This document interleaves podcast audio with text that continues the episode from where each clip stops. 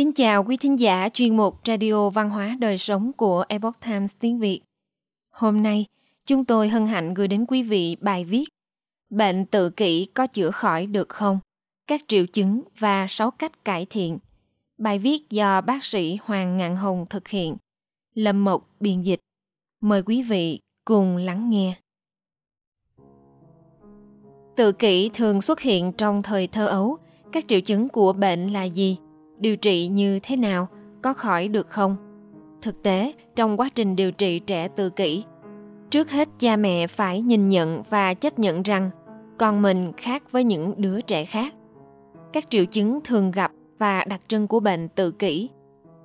Một người mẹ lần đầu tiên đưa người con 2 tuổi đến phòng khám. Đứa trẻ vừa bước vào đã òa khóc khi nhìn thấy phòng khám và hai nhân viên y tế lạ mặt. Người mẹ nói đứa trẻ sợ người lạ, người mẹ cố gắng bế đứa trẻ vào. Cháu bắt đầu đá lung tung và đánh vào mặt của mẹ. Kẹo, nhãn dán, đồ chơi đều không có tác dụng đối với đứa nhỏ. Tôi yêu cầu mẹ để bé ở một góc an toàn và đưa cho bé một chiếc ghế đẩu. Trên mặt ghế có nắp đậy có thể đóng mở. Đứa trẻ liền im lặng, liên tục mở và đóng nắp ghế, lặp đi lặp lại nhiều lần. Tôi bắt đầu hỏi mẹ đứa trẻ một số vấn đề. Cháu bé đã biết nói chưa? Tôi hỏi. Người mẹ nói, trước kia thỉnh thoảng gọi bố mẹ, sau đó thì rất ít, cũng không biết tại sao nữa. Trẻ có hiểu chỉ dẫn hoặc dặn bảo của chị không? Nếu chị gọi tên của cháu, cháu có phản ứng không? Khi chị yêu cầu cháu lấy một đồ vật gì đó cho mình, cháu sẽ làm điều đó chứ? Tôi hỏi. Người mẹ trả lời. Đôi khi cháu có thể hiểu nhưng không đáp lại nhiều lắm. Cháu có thích chơi với những đứa trẻ khác không? Tôi hỏi. Cháu là con một ở nhà. Tình hình dịch bệnh nên tôi không dám đưa cháu đi chơi. Người mẹ đáp. Cháu có thích chơi với mẹ hay bố không? Ví dụ cháu sẽ đến ôm mẹ hay gì đó. Tôi hỏi lại. Tương đối hiếm. Cháu thích chơi một mình và không để ý nhiều đến người khác. Người mẹ trả lời. Nói đến đây, đứa trẻ hét lên và sau đó lại tập trung vào cái ghế của mình, hoàn toàn không để ý tới chúng tôi. Như thể cháu thiếu các kỹ năng xã hội mà một người bình thường cần phải có. Điều này bao gồm giao tiếp bằng ngôn ngữ và ngôn ngữ cơ thể. Khả năng giao tiếp bằng ngôn ngữ cơ thể bao gồm giao tiếp bằng mắt với mọi người, mỉm cười với người khác, đáp lại khi mọi người gọi tên, quan sát những gì người khác. Thông thường, ngay cả khi những đứa trẻ bình thường cho dù tự chơi, một lúc sau chúng sẽ đột nhiên tìm bố mẹ để ôm. Đây đều là những chướng ngại giao tiếp điển hình của trẻ tự kỷ. Các kỹ năng ngôn ngữ của trẻ không những không được cải thiện dần như những đứa trẻ khác, mà ngược lại có hiện tượng giảm sút hoặc ngừng phát triển. Ngoài ra, bản tính của trẻ là thích bắt chước, nhưng ở trẻ tự kỷ, các cháu hiếm khi học được các hành động của người lớn như vẫy tay, gọi điện thoại hoặc vỗ tay. Trẻ em cũng thích chia sẻ những điều thú vị. Ví dụ, một đứa trẻ khoảng một tuổi rưỡi sẽ chỉ cho mẹ khi nhìn thấy máy bay. Nhưng trẻ tự kỷ sẽ không chia sẻ những điều mà trẻ cảm thấy hứng thú. Hơn nữa thường có những hành động không phù hợp với hoàn cảnh, chẳng hạn như trẻ đột ngột la hét như vừa rồi. Các cháu thích chơi một mình, ban đầu sẽ khiến cha mẹ cảm thấy như con cái họ có tính thu mình và độc lập. Sau khi tôi giải thích cho người mẹ, cô nói, không đúng, các cháu sẽ bắt chước lời của tôi. Ví dụ, khi tôi nói trái cây, cháu sẽ lặp lại trái cây, vân vân. Đúng là có nhiều trẻ tự kỷ nói chuyện một mình và thích lặp lại những từ giống nhau. Trẻ lớn hơn cũng có ngữ điệu lạ khi nói và không ở trạng thái giao tiếp bình thường với mọi người. Các cháu không thể hiểu cảm xúc của người khác. Có khi người khác khóc thì các cháu lại cười to, thiếu tương tác cảm xúc. Các cháu cũng không giỏi trong việc hiểu mối quan hệ giữa mọi người chẳng hạn như không biết phân biệt mẹ là người thân, đâu là bác sĩ xem bệnh, ai là cô giáo dạy học, vân vân. Các cháu cần nhiều thời gian hơn để xây dựng mối quan hệ thân thiết với cha mẹ. Ngoài ngôn ngữ lặp đi lặp lại, trẻ tự kỷ còn bướng bỉnh và có những hành vi, sở thích và hoạt động rất hạn chế và lặp đi lặp lại. Các cháu sẽ có những cử động lặp đi lặp lại khó hiểu như lắc đầu, lắc tay, lắc lư cơ thể Chẳng hạn như đứa trẻ ở trên thích mở và đóng nắp liên tục. Cháu sẽ lặp đi lặp lại nhiều lần cùng một hành động giống nhau. Hơn nữa rất khó thay đổi. Chẳng hạn như luôn thích ăn một loại thức ăn, sử dụng cùng một tấm khăn trải giường, đi bộ trên cùng một tuyến đường và mặc cùng một loại quần áo. Các cháu cũng có những sở thích rất đơn nhất, chẳng hạn như rất thích đồ chơi ô tô và đặc biệt không chấp nhận những món đồ chơi khác. Cũng có trường hợp có sở thích đặc biệt với mặt hàng cơ khí như máy hút bụi, quạt, vân vân.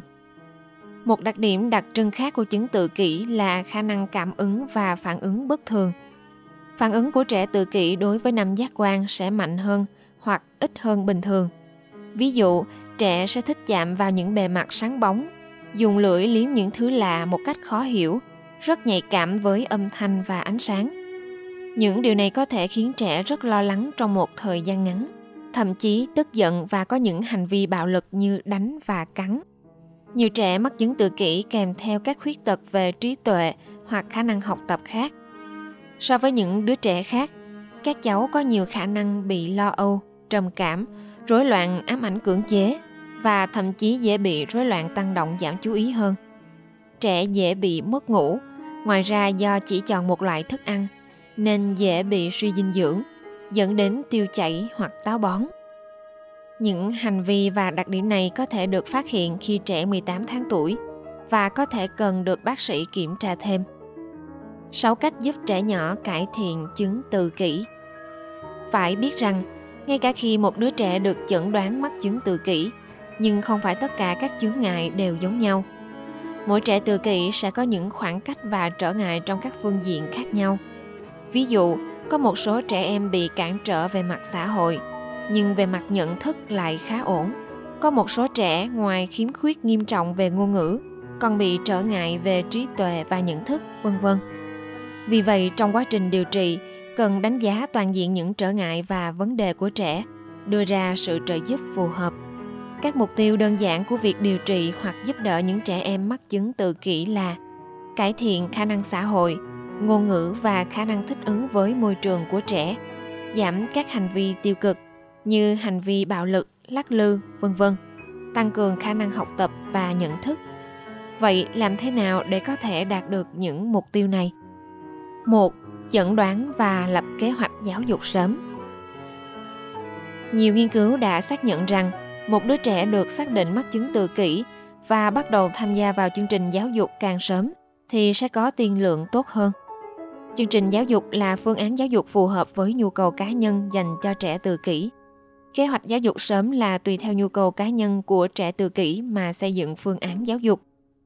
Phương án giáo dục sớm hiệu quả hơn được xây dựng bởi các nhà phân tích tự kỷ chuyên nghiệp. Sau khi đánh giá cẩn thận về hành vi và chẩn đoán của trẻ, đó là sử dụng phương pháp điều trị phân tích hành vi ABA. Nó thông qua phân tích một hành vi cụ thể của bệnh nhân, hiểu các nguyên nhân và hậu quả, sau đó cải thiện hành vi. Nguyên nhân và hậu quả của hành vi là gì? Ví dụ đơn giản đứa trẻ đói là nguyên nhân chỉ vào bình sữa là hành vi và người mẹ đang pha sữa là hậu quả. Sau khi biết nhân quả liền có thể củng cố hoặc giảm bớt một số hành vi. Ví dụ như để trẻ chỉ vào bình sữa và giao tiếp bằng mắt với bạn sau khi bạn pha sữa lúc sau hãy để trẻ chỉ vào bình giao tiếp bằng mắt với bạn và nói sữa, bạn lại pha sữa. Cứ như vậy, thông qua phân tích cẩn thận, từng bước tăng cường cải thiện hành vi. Ở các trường APA chuyên nghiệp sẽ có nhiều hình thức giảng dạy khác nhau. Về cơ bản, giáo viên sẽ cho trẻ dùng liệu pháp phân tích hành vi như vậy, theo một cách một thầy một trò, hoặc ít nhất một thầy và hai trò. Thời gian giảng dạy hiệu quả tối thiểu là 25 giờ mỗi tuần tức là 5 giờ một ngày, 5 ngày một tuần. Phạm vi giáo dục chủ yếu nhằm mục đích tăng cường cải thiện ngôn ngữ, xã hội, vui chơi, bắt chước, học tập và thể hiện bản thân của trẻ. Ở mỗi giai đoạn sẽ đánh giá lại nhu cầu của trẻ mà vẽ lại kế hoạch phương án dạy học. 2. Tích cực tham gia vào việc học của con. Một số trường để phụ huynh tích cực tham gia trong việc giảng dạy, cũng có các giáo viên với các kỹ năng khác nhau – chẳng hạn như giáo viên ngôn ngữ, giáo viên vật lý trị liệu, vân vân, để điều trị cho trẻ em tại nhà của bệnh nhân. Phụ huynh nên tích cực tham gia và học hỏi từ phương pháp của giáo viên, sau đó sử dụng phương pháp tương tự để trao đổi luyện tập với con. 3. Đặt mục tiêu học tập nhỏ. Ngoài giáo dục sớm và liệu pháp phân tích hành vi, cha mẹ có thể làm gì ở nhà? Nếu cha mẹ muốn rèn luyện cho con một số kỹ năng nhận thức đơn giản, chẳng hạn như học cách nhận biết hình dạng, vân vân, cha mẹ có thể chia mục tiêu học tập của con thành nhiều bước nhỏ, đưa ra những hướng dẫn đơn giản, cộng thêm sự giúp đỡ, khen thưởng thành công. Ví dụ, đầu tiên cho trẻ nhận biết hình tròn, hướng dẫn là hình tròn, trợ giúp là cầm tay trẻ để vẽ hình tròn, cuối cùng là phần thưởng mà trẻ thích. 4. Giảm kích ứng Đối với trẻ tự kỷ đặc biệt nhạy cảm với các giác quan, cha mẹ cũng nên tìm hiểu kỹ điều gì khiến trẻ lo lắng hoặc phản ứng thái quá. Ví dụ như hình ảnh trên TV, âm lượng nhạc, đồ chật của quần áo, vân vân đều có thể dễ dàng điều chỉnh. Đồng thời khi cùng trẻ giao tiếp, đầu tiên cha mẹ có thể sử dụng giao tiếp bằng ngôn ngữ cơ thể, chẳng hạn như giao tiếp bằng mắt, nắm tay nhẹ nhàng, nét mặt để tương tác. Nhớ đừng làm động tác mạnh để trẻ có cảm giác an toàn. 5. Ngủ đủ giấc, ăn uống lành mạnh. Cha mẹ có thể vạch ra thời gian làm việc và nghỉ ngơi điều độ để trẻ ngủ đủ giấc mỗi ngày. Cắt giảm thực phẩm chế biến sẵn cho trẻ, cho những trẻ quá kén ăn bổ sung vitamin hoặc nhờ bác sĩ bổ sung thêm sữa dinh dưỡng. 6. Điều trị bằng thuốc. Nhiều trẻ tự kỷ mắc các bệnh tâm thần khác, bao gồm rối loạn tăng động giảm chú ý, lo âu, trầm cảm, mất ngủ, rối loạn ám ảnh cưỡng chế hoặc một số hành vi bạo lực không kiểm soát được, vân vân. Nếu có bất kỳ vấn đề hoặc chẩn đoán nào được đề cập ở trên, hãy hỏi bác sĩ xem có cần dùng thuốc và kiểm soát hay không. Bệnh tự kỷ có chữa khỏi được không? Bệnh tự kỷ có thể chữa khỏi được không? Đây là vấn đề khiến nhiều bậc phụ huynh lo lắng. Câu trả lời dĩ nhiên là có thể. Nếu tình trạng rối loạn tự kỷ của trẻ không nghiêm trọng về mọi mặt, hơn nữa nếu được phát hiện và điều trị sớm, một số trẻ sẽ dần bước ra khỏi phạm vi định nghĩa về chứng tự kỷ. Nhưng những đứa trẻ này cũng có thể gặp các vấn đề về ngôn ngữ, cảm xúc hoặc khả năng tập trung ở một mức độ nào đó. Ngoại trừ một số bệnh nhân nặng, nhiều trẻ tự kỷ nếu được phát hiện sớm sẽ có nhiều khả năng tiến bộ rất lớn. Điều này đòi hỏi sự giao tiếp và kiên nhẫn, bồi dưỡng của cha mẹ, giáo viên, nhân viên xã hội và bác sĩ, trợ giúp các cháu thích nghi với môi trường của mình, sống một cuộc sống bình thường nhất có thể. Quý thính giả thân mến, chuyên mục Radio Văn hóa Đời Sống của Epoch Times tiếng Việt đến đây là hết.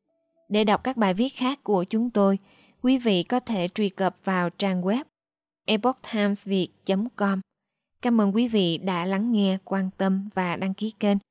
Xin chào tạm biệt và hẹn gặp lại quý vị trong chương trình lần sau. Kính chúc mọi điều bình an và tốt lành đến quý vị cùng người thân.